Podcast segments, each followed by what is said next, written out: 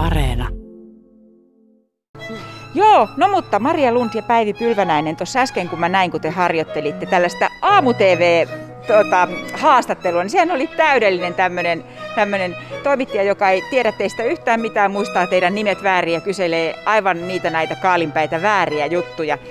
Tämä teidän esitys perustuu tositarinoihin, onko näin? Kyllä iso teema tässä on heti alussa se, että miten onnistuu äitiyden ja työuran yhdistäminen. Että sieltä vähän on jopa lähtöisin tämä hajuvettä ja lihapullia nimi, että, että tota, se hajuvesi on se, on se äiti, joka on tuolla lavalla ja näyttää hyvältä ja kaikki on täydellistä, ja, ja, ja tota, mutta se on just lähtenyt kotoa ja haissut lihapullalle ja tehnyt kaikille ruuat ja kaikki on hukassa ja missä on korvakorut ja missä on outit ja kuka on vienyt lompakon ja ja tämmöistä, niin kuin, se on se lihapulla-osio. Että, mutta hajuvesi ja lihapulla, niin kuin, ne ei aina sovi yhteen, mutta jotenkin me saadaan ne mahtumaan yhteen. Niin, jos ajattelee tällaista asteikkoa ykkösestä kymppiin, niin kuinka glamuröösiä se sitten on se näyttelijän elämä, koska me yleisöhän ajattelee, että se on pelkkää tällaista plyymi-olemista ja hienoa niin kuin parasvaloissa paistattelemista, Päivi. No tota, onhan se lavalla sitä. Ja sehän, mehän luodaan semmoisia maailmoja, mitkä on tämmöisiä osittain myöskin haavekuvia. Ja itse nyt ehkä enemmän tuolla klassisella ja operapuolella, niin kyllä se, se musiikki on niin hienostunutta ja niin äh, ihanaa, että, että mä ymmärrän sen, että, että puhutaan, että tulee glamouria ja on glamouria, mutta kyllä se itse ammatti on hyvin rankka. Paljon ollaan tien päällä ja paljon ollaan reissussa ja, ja tota, yleensä silloin kun on keikkapäivä, niin ääni ei ole kunnossa ja sitäkin, sitäkin tässä sivutaan.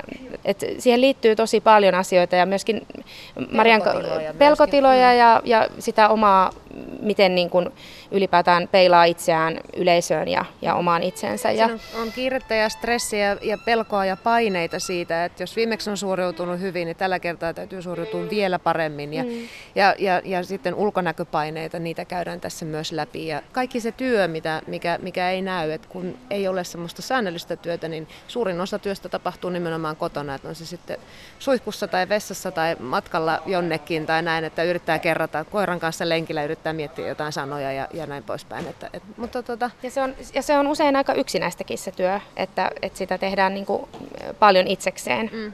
Mun mielestä tässä esityksessä on aivan ihanaa, että tässä on niin kuin Maria ja mun mies Kalle on tämän käsikirjoittanut ja sitten tietysti työryhmä on tuonut loppuvaiheessa sinne omia ideoita, että tämä on ollut kauhean niin kuin hedelmällinen tapa tehdä tätä teosta, mutta tässä on ollut niin kuin ihanin asia se, että täällä on oikeasti niin kuin niitä tosiasioita. Me puhutaan totta, vaikka tämä on vitsiä ja, ja tässä on sketsejä ja viihdettä ja hauskaa, niin, niin ne on kuitenkin meistä lähtöisin olevia juttuja.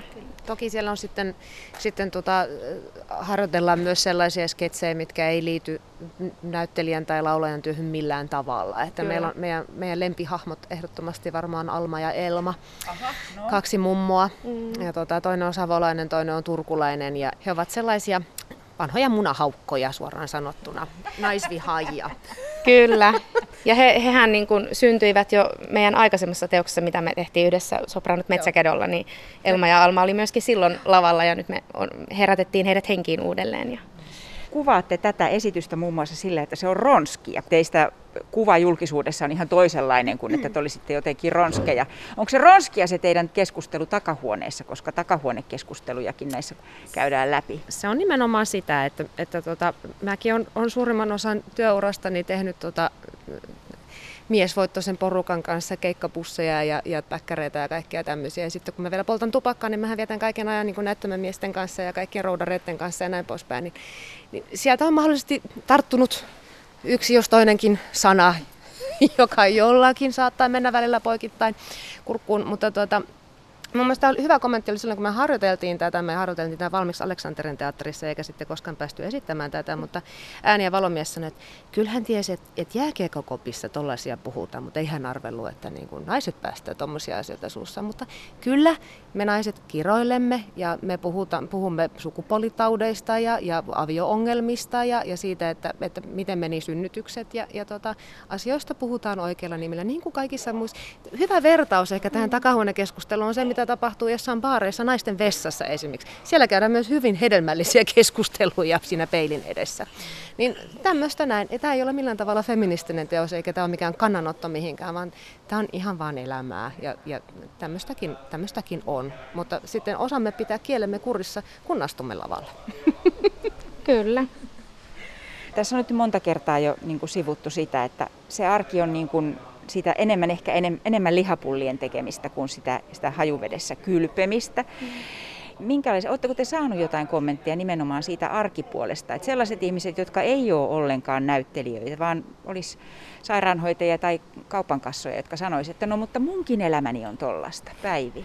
No Siis ihmiset on pääsääntöisesti olleet todella iloisia, kun he ovat lähteneet. He on sanonut, että, että he vaikka odottivat sitä opera, opera he tiesivät, että tulee tämmöinen opera niin he sanovat, että, että odotin sitä ja en ole koskaan nauranut niin paljon.